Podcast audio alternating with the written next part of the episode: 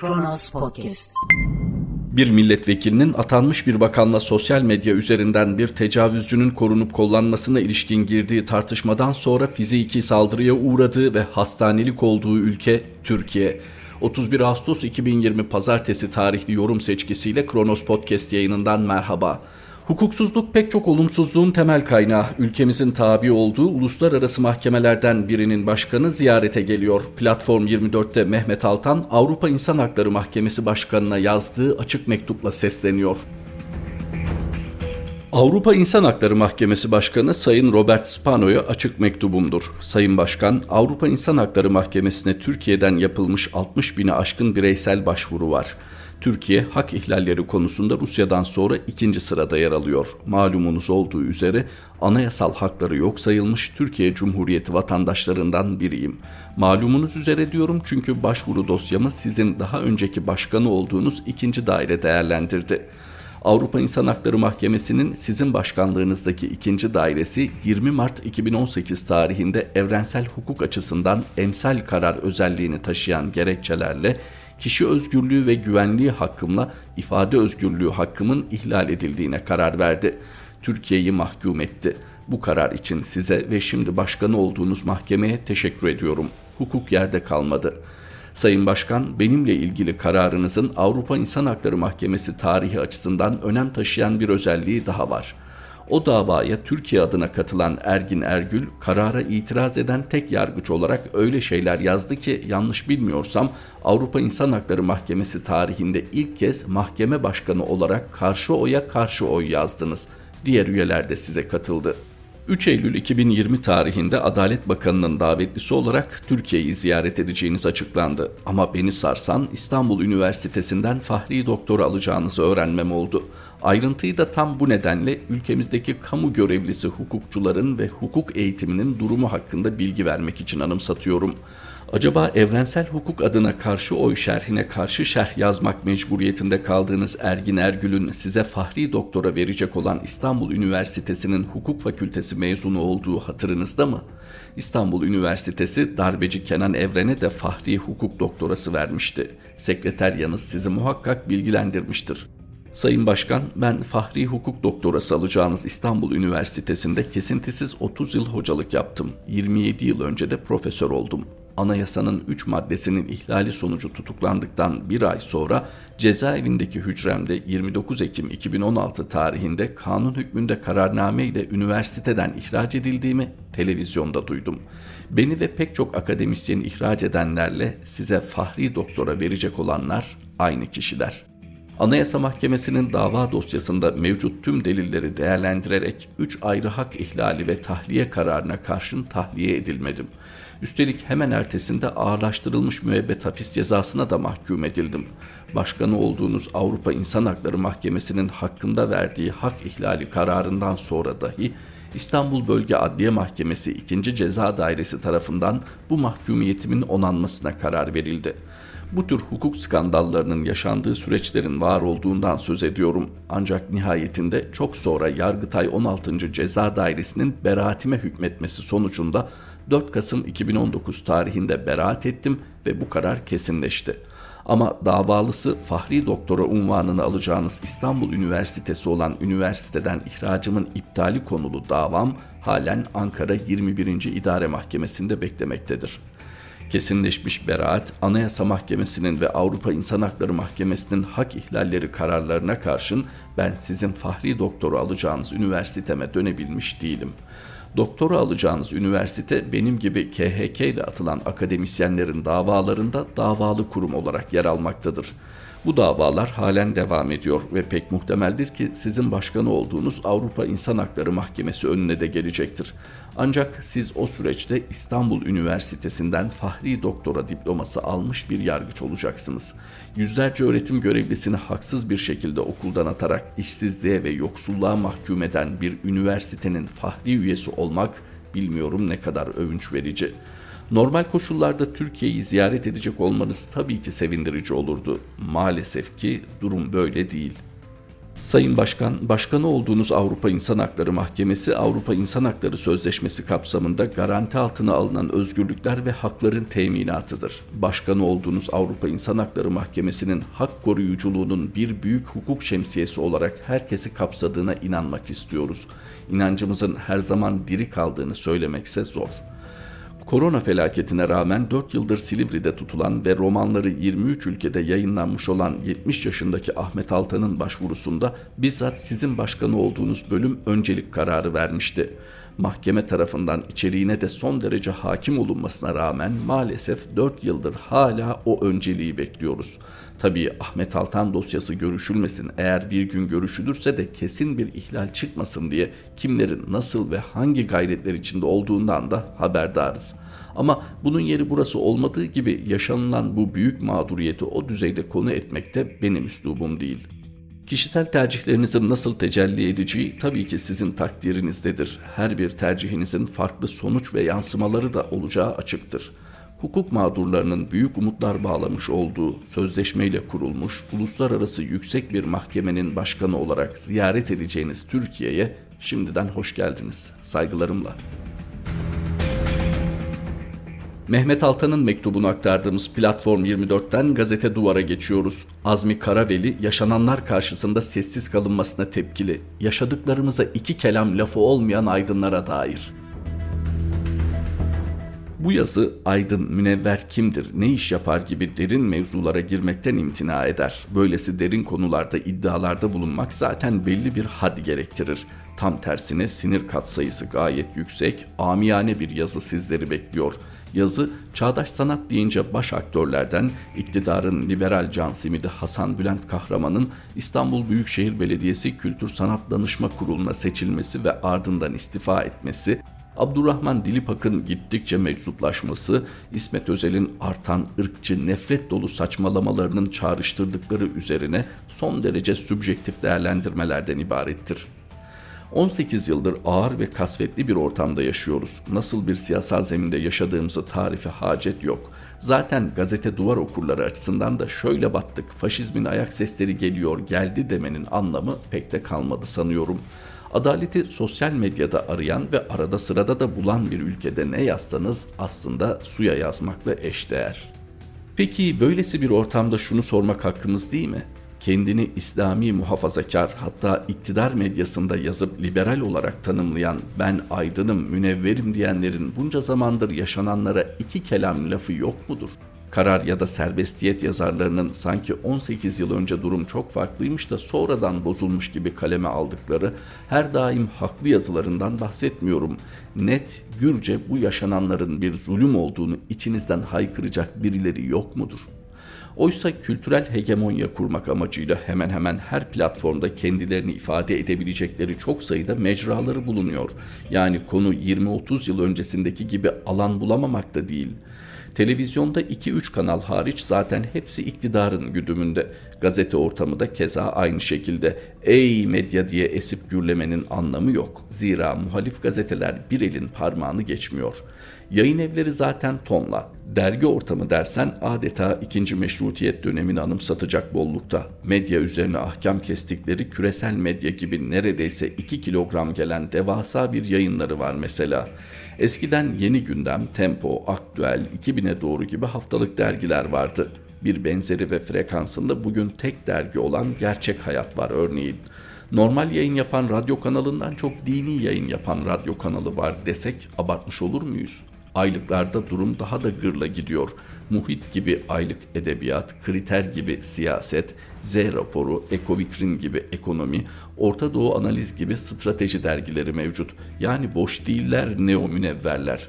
Bu dergileri okuyunca neler neler var bilseniz onca akan suya rağmen hala mağdurlar, hala Türkiye'ye karşı içeriden ve dışarıdan büyük tehdit var. Hala medya başkalarının elinde vesaire vesaire.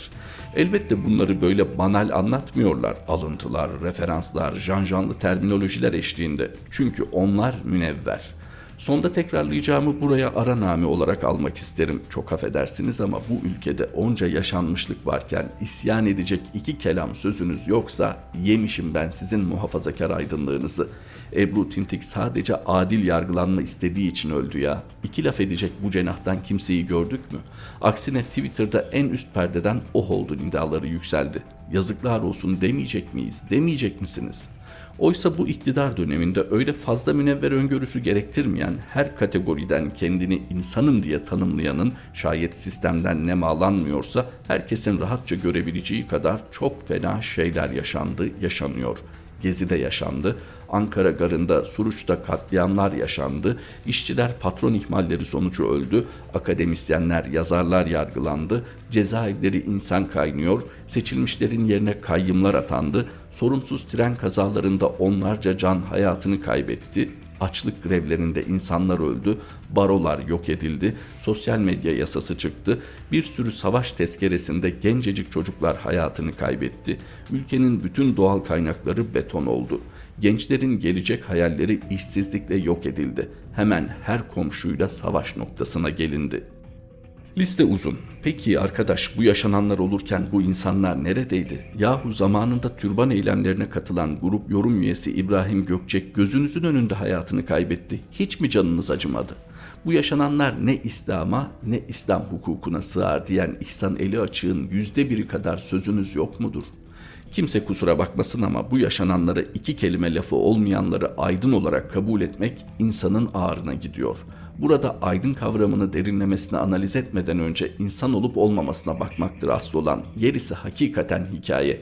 Elbette elimizde bir vicdan ölçer aleti yok ama asgari insan hakları ya da insani değerler üzerinde dahi ortaklaşamamış insanların sırf edebi dilleri güzel deyip objektif olma adına onları üst mertebeye koymak özellikle baskı dönemlerinde daha ağır bir yanılgı olsa gerek.'' Musa Orhan'ın tahliye edildiği bir coğrafyada Ebru Timtik adalet talep ettiği için ölüyorsa biz neyi tartışıyoruz cidden? 90'larda Dilipak başta olmak üzere panellerde orada burada İslami aydınlara sürekli alan açılıyordu. Solcular dahil değişik yazılar var diye insanlar Yeni Şafak akit okuyordu. İsmet Özel'lere, Sezai Karakoçlara metiyeler düzülüyordu. Aynı Dilipak bugün AKP'yi yetersiz buluyor, kadınları fahişe olarak tanımlıyor, eğitime, kültüre, spora karşıyım diyor.